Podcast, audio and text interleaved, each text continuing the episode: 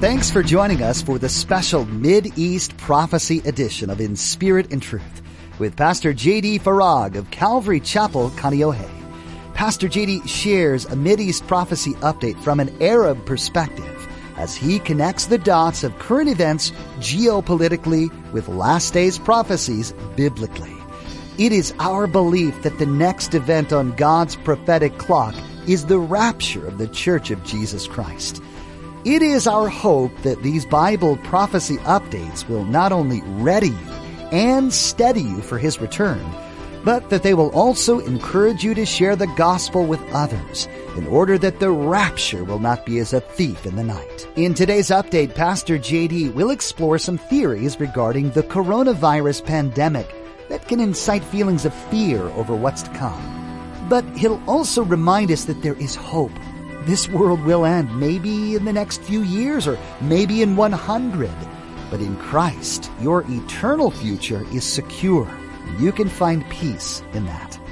Now, don't forget to stay with us after today's prophecy update to learn how you can become a Facebook friend or watch the weekly prophecy update on YouTube. Now, here's Pastor JD with today's prophecy update as shared on April 26th, 2020.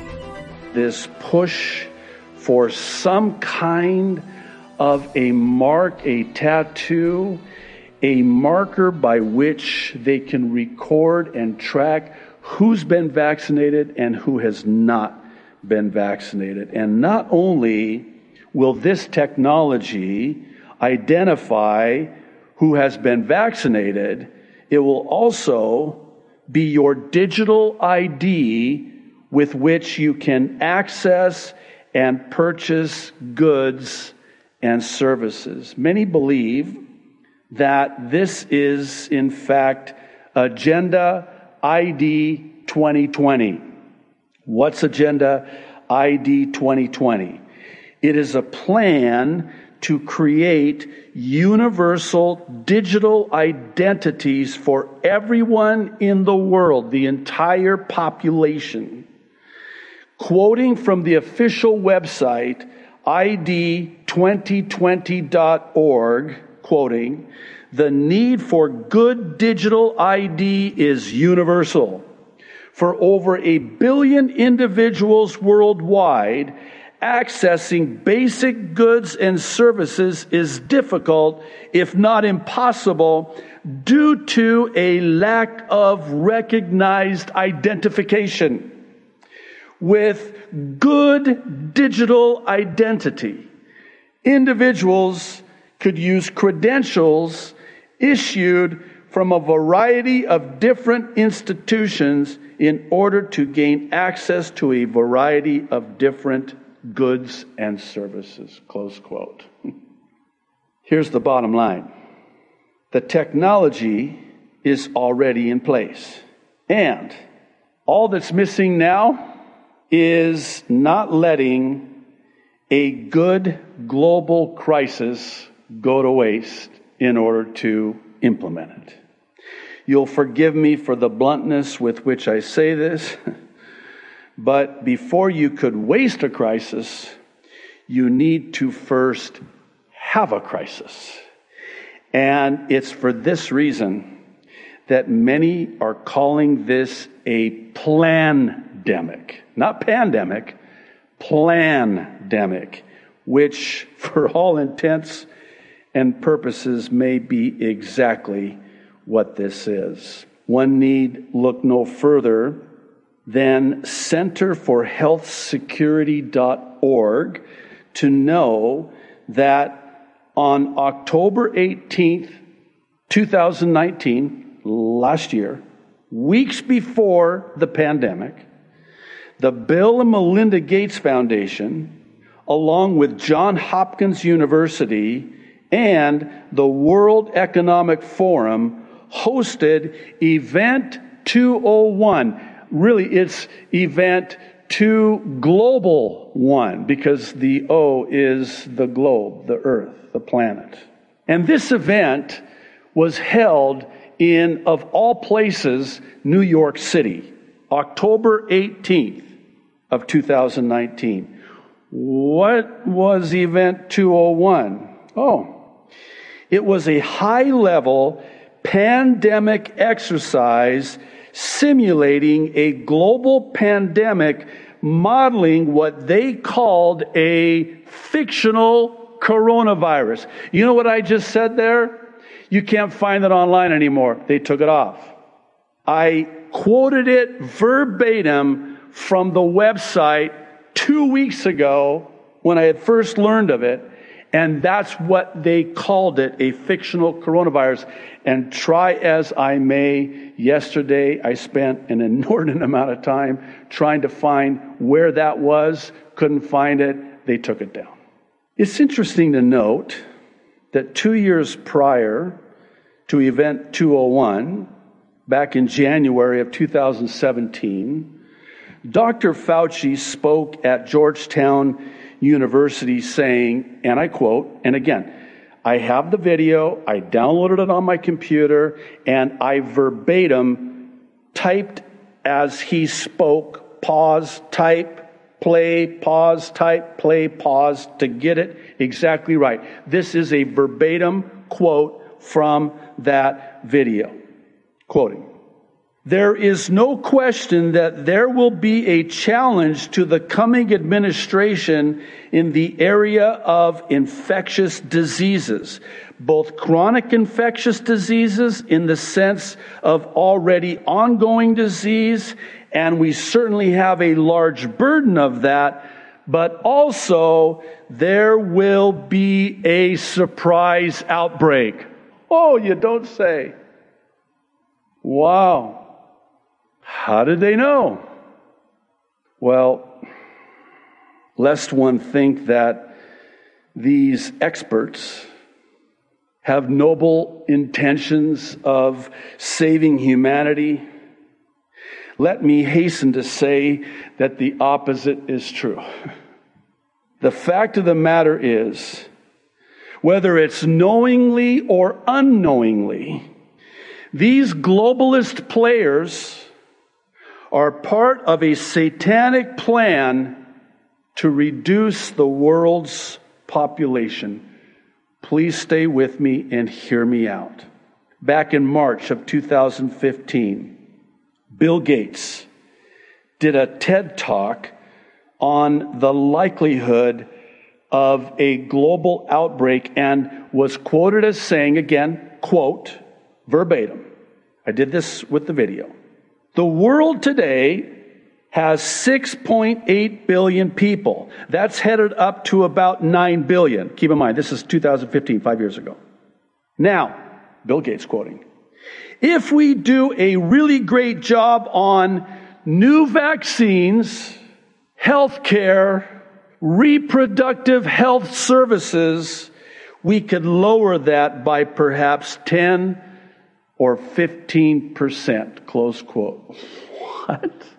Lower what by 10 or 15%? Oh, the population fast headed towards 9 billion people? Oh, oh, uh, Mr. Gates, uh, how are you going to do that? Oh, three ways vaccines, health care, and reproductive health services. You know what reproductive health services are? Abortion. Catch my breath population control. It's not about life.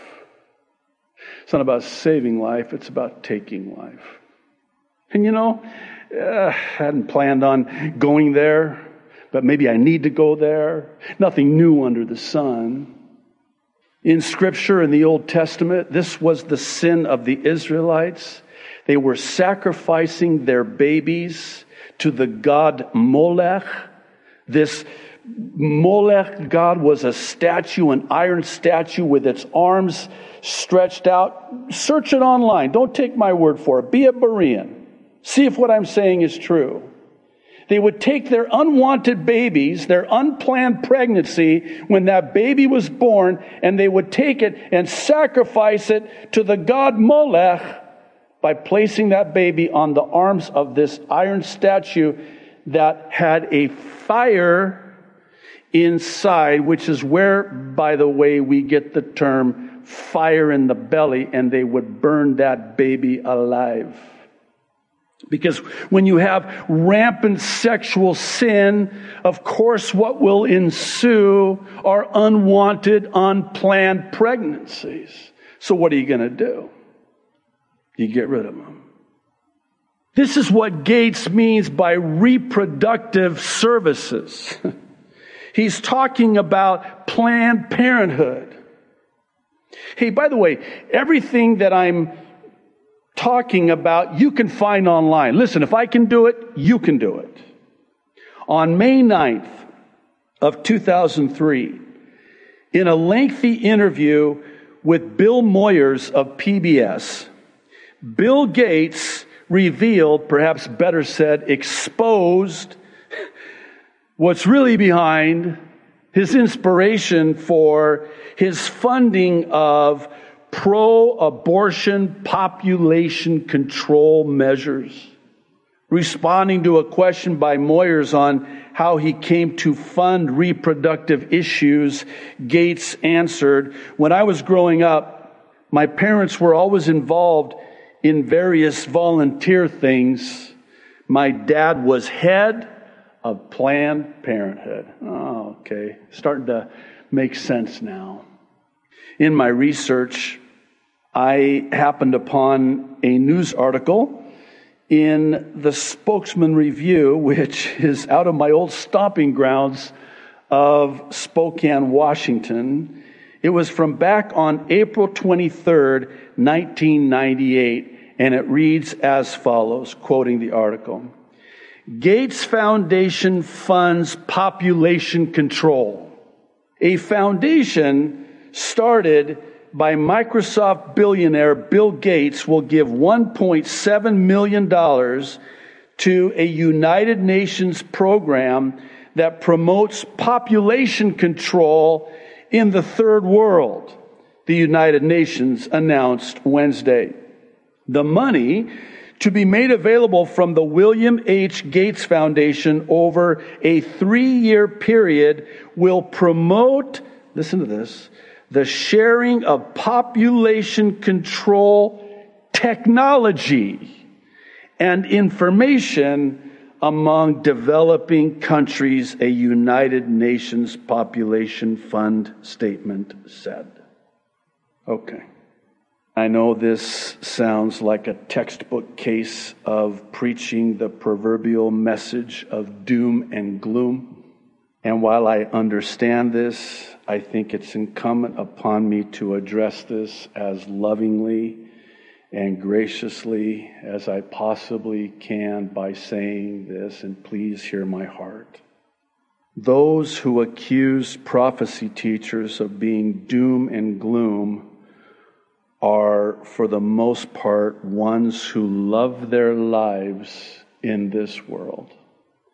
The Apostle John, in his first epistle, chapter 2, verses 15 through 17, says, Do not love the world or anything in the world. If anyone loves the world, love for the Father is not in them. For everything in the world, the lust of the flesh, the lust of the eyes and the pride of life comes not from the Father, but from the world. The world and its desires pass away, but whoever does the will of God lives forever. You know, I've struggled over the years being a Bible prophecy teacher. with this whole doom gloom thing. And so I decided that I'm going to embrace it. And I'll tell you how I'm going to embrace it. It's not doom and gloom, it's doom and boom. We're out of here. That's the message. That's where this is going. That's where all of this is heading. When I read my Bible, uh, it doesn't look good it doesn't end good. Oh, and then when you get to the book of Revelation, whoo! Again, I know this is not a popular message. But like Jeremiah, and please know I'm not in any way trying to compare myself with the prophet Jeremiah, who is affectionately referred to as the weeping prophet, and this because he had to speak this unpopular message, this doom and gloom message that destruction was coming. The end was coming, and it did. You know what his message was? Talk about doom and gloom. His message was basically this uh, This doesn't end well. You're going to be in captivity in Babylon. There is coming destruction. There is coming judgment. That was the message, the prophecy, the words that God put in Jeremiah's mouth to speak. No wonder he had such trepidation to speak it. I think if Jeremiah were alive today, he would be the poster child, the quintessential doom and gloom prophet. He had to speak it. But the problem is, when he did, and he did, the people wouldn't listen. You know what they did instead? Oh, they made death threats against him, and they even imprisoned him. God delivered him as God promised he would in chapter 1 I'll deliver you, I'll rescue you, do not be afraid. You know what I find interesting? Is that one of the reasons they didn't listen to Jeremiah's gloom and doom of coming destruction is because their lives were too good. Jeremiah 22, verse 21 Listen, I spoke to you in your prosperity, but you said, I will not hear. This has been your manner from your youth that you did not obey my voice. Things are, things are going great. And here's this, this guy telling us destruction's coming. The end is coming. Jesus is coming. The rapture is coming. The collapse of the world's governments is coming. The cashless one world economy is coming. The crashing of the economies is coming. The uniting of religions is coming. Get out of here, you wacko. the stock market is at a record high. Unemployment is at a record low. Well, that changed, didn't it? Here's another reason they wouldn't listen. This is, if you'll just kind of bear with me, this one is um, personal for me. And I'll explain why. Another reason they wouldn't listen to Jeremiah's prophecy of coming destruction and doom and gloom is because there were all these other false prophets and false teachers that we're saying, talking about. It's all good, man. Hey, we're going to get through this together. Hey, we're strong. We're going to come back stronger than ever. Jeremiah 8, verse 11. They, speaking of the prophets and priests, the pastors, the teachers, the leaders, Dress the wound of my people as though it were not serious. Peace, peace, they say, when there is no peace. No wonder. Here's Jeremiah in the midst of prosperity, good times, great stock market, low unemployment. Hey, it's coming, it's coming. And everybody's flocking to. This is why it's personal for me. The Apostle Paul said this in his letter to Timothy that this would mark the last days, that people would not put up with sound doctrine, sound teaching. Instead, what they're going to do is they're going to flock in great numbers to these pastors, these teachers, these leaders that will tell them what their ears are itching to hear. What, what are their ears itching to hear? Peace, peace. Everything's okay. It's, it's not that serious. Yeah, but this other guy is saying this. Ah, he's a doom and gloomer. Remember now, it's doom and boom now, not doom and gloom. You know, when this thing hit, I just have to say very candidly and, and openly that there was a, a, a, sanctified vindication of sorts in the sense that it was like the Lord saying, Aren't you glad that you've been talking about this for the last 14 years? So when this hit, I mean, it was, we were ready. Steadied and readied. It didn't catch us off guard as a church because we were prepared. We knew that something was coming because that's what our Bibles tell us.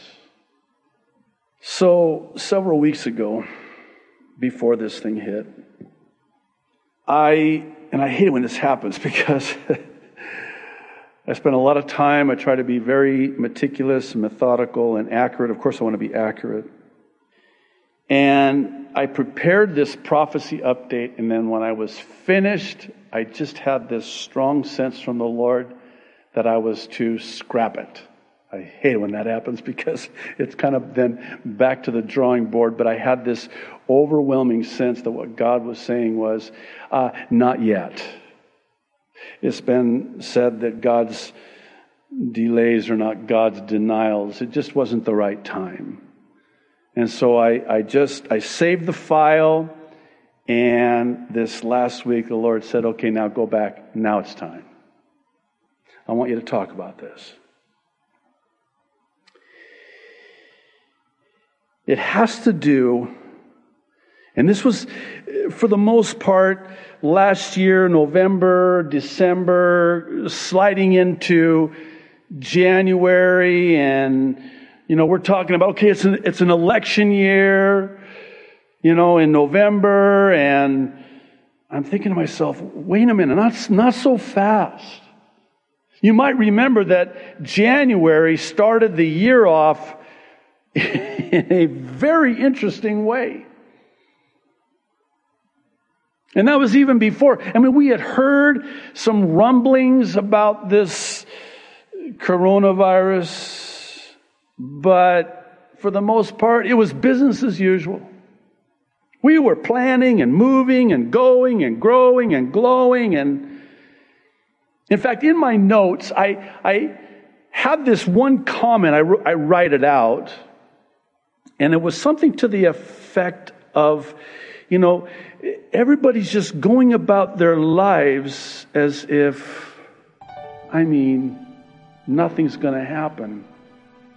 And that's a scary way to live your life because anything can happen.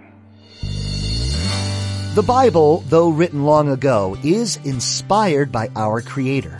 God chose to speak His truth through ordinary men, but these men had their eyes fixed on their Heavenly Father. Their words hold a great deal of meaning for us in our world today, and maybe more so in the times we're in. Much of the activity of this world is mirrored in the pages of the Bible and is pointing to a new era that we need to be aware of. In Pastor JD's weekly Mid-East prophecy updates, He's been searching the scriptures and the news headlines and sharing with us what he's found.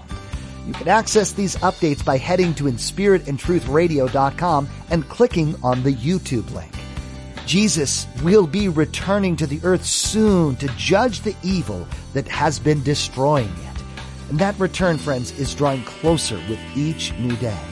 Pastor JD tells us through these updates each week where we are in relation to Bible prophecy and how close our Savior's return just might be. No one knows the day or the hour this incredible event will take place, but we know from the Bible that we've been told what to expect in the moments leading up to this event. If we adopt a sense of anticipation in our daily walk with Jesus, we'll also gain with it an urgency to share the gospel message with the world around us.